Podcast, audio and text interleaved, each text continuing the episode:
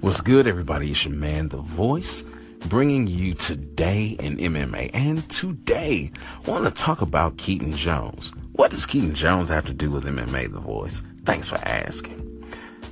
Two current champions, Tyron Woodley and Daniel Cormier, and one former champ in Rashad Evans, were among the many members of the UFC that rallied around Keaton over the weekend. Uh, Donald Trump Jr. said, Hey, I want to take you to the Performance Institute. And Dana White had said, I want Keaton to come to the Performance Institute.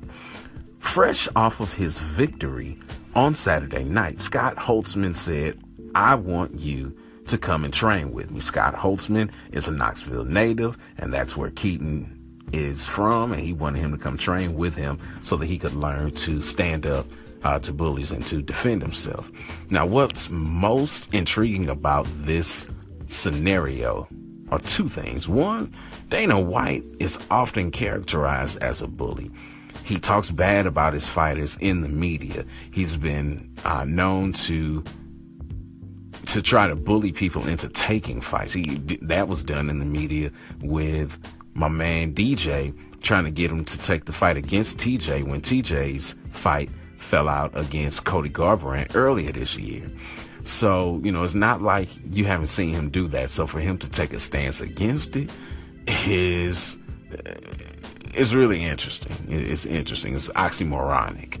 Uh, something else that really stood out was that all of the champs that I just named were all African Americans.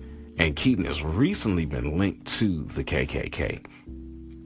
He was, it was said that he was bullied, Keaton, due to calling someone else an N word. Now, I don't know if you've seen the video or not, but the way the kid was talking about it's not right to bully and pick on people because they're different because they can't change those things and the fact that he didn't like seeing other kids getting picked on as well that to me doesn't sound like someone who uh, ascribes to the ideologies of who he's been linked to.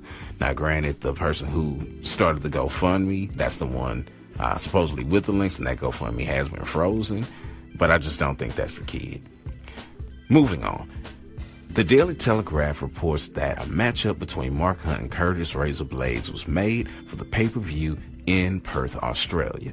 I thought it'd be a bigger name, but seeing as he was just scheduled to fight Marcin Tybura last month, coming off the win versus Derrick Lewis, I shouldn't have been surprised that Hunt didn't get a bigger name.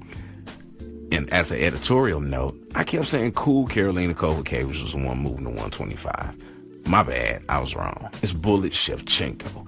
And she not only is beefing with Paige VanZant because Paige like, well, I'm going to fight for the championship. She's like, no, you're not.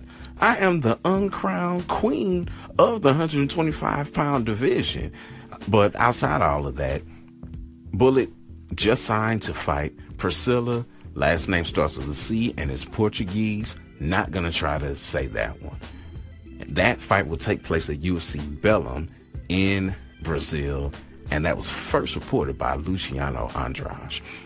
On the MMA Hour, Eddie Alvarez said that a fight with Poirier would be a step backwards. He said it'd be a step backwards for both of them because they're both on a trajectory to fight for the title. He said that he's on his last fight of the contract, that is uh, Eddie Alvarez, and that Dana was working on some kind of mega fight for him. So I'm looking forward to hearing what that is.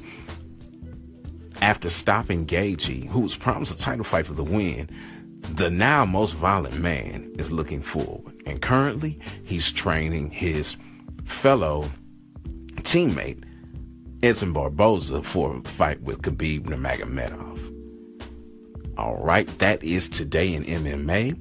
On tomorrow, on Friday, you will get the MMA main card from your man, The Voice. In the meantime, keep up with all things Trackstar Sports on Facebook, Twitter, Instagram, and all that. Till next time, it's your man, The Voice, sounding off.